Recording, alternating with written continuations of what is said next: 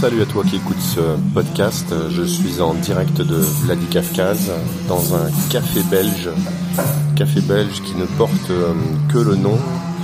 À l'intérieur, euh, l'accueil est plutôt froid, voire euh, glacial. Il y a une dame qui fait le ménage. Évidemment, je l'ai embêté. J'ai fait quelques traces de, de bouillasse en rentrant, comme tout le monde. Et la serveuse fait carrément la gueule. Bon, on est en Russie, ça arrive, c'est normal de temps en temps quand même. Je voulais parler de mon chauffeur de taxi qui m'a amené de l'hôtel à ici. Je pars tout à l'heure pour euh, Tbilissi, normalement si tout va bien.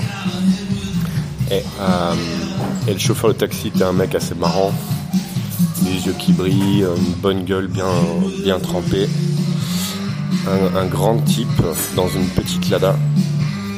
Euh, et je commence à mettre ma ceinture, comme toujours, par réflexe. Et il me regarde en rigolant. Il me dit Mais qu'est-ce que tu fais? Vas-y, laisse tomber, c'est bon. Genre, euh, personne ne met jamais sa ceinture ici. Parce que tout le monde s'en fout. C'est bizarre, ils ont un truc avec les ceintures de sécurité. En fait, euh, ils comprennent pas à quoi ça sert visiblement. Il y a plein d'accidents en, Russie tout le temps. Ils conduisent comme des dingues sur les routes. Mais la ceinture, c'est vraiment comme si tu étais prisonnier en fait. Et, euh, et en gros, quand on est à la cool, on met pas la ceinture je lui dis mais, euh, mais chez nous on est obligé de la mettre quoi. Et il me dit bah ouais, te prends pas la tête c'est bon. On est passé devant des, des flics et je lui dis faut peut-être que je la mette, là non tu crois pas Il me dit ouais t'emmerdes pas c'est bon. Il s'occupe surtout de, de l'alcool au volant, ça ça les intéresse, les ceintures bof, pas tellement.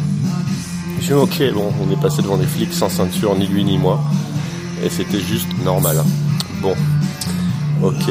Sinon, je lui demande, euh, mais qu'est-ce qu'il faut absolument voir ici? À Vladikavkaz Et il me dit, euh, bah, ici, il n'y a rien à voir en fait. Moi, je trouve qu'il n'y a rien à voir. Je dis, ah bon Sérieusement?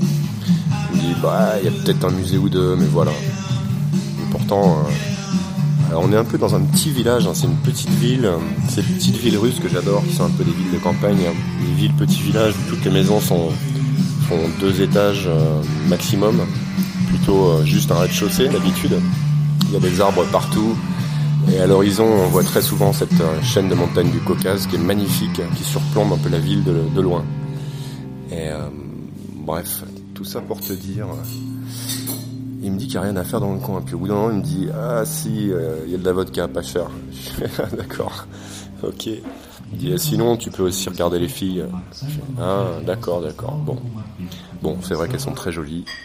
Euh, mais bon, le type a pas visiblement une idée très très positive de sa région. En même temps, il, me disait que des trucs positifs. Hein. Euh, il me parlait de sa vodka avec un petit sourire en coin. La vodka pas cher, il y en a. Et, euh, et puis voilà. Bon, ici décidément, c'est pas la folle ambiance dans ce café belge. Il s'engueule un peu derrière le bar là. J'espère que je vais avoir mon, thé et ma petite salade avant de partir pour Tbilissi dans, dans une heure ou deux. On va y aller en taxi. Euh, j'ai trouvé un chauffeur de taxi qui est, qui est vraiment démerdard, qui m'a pris hier depuis la gare jusqu'à l'hôtel. Et, euh, et, le type a laissé son numéro à l'hôtel au cas où il y aurait des gens qui auraient besoin. Le type me demandait tout de suite est-ce que tu veux pas aller à Tbilissi? On va trouver une personne ou deux, puis on fait un convoi pour 1500 roubles c'est-à-dire à peu près 18 euros. On peut faire 200 km vers le sud d'ici, à travers la chaîne de montagnes qu'on va réellement traverser. On va rencontrer un point euh, poste frontière russe et euh, géorgien au passage et se retrouver à Tbilissi derrière en Géorgie pour à peu près 3 jours.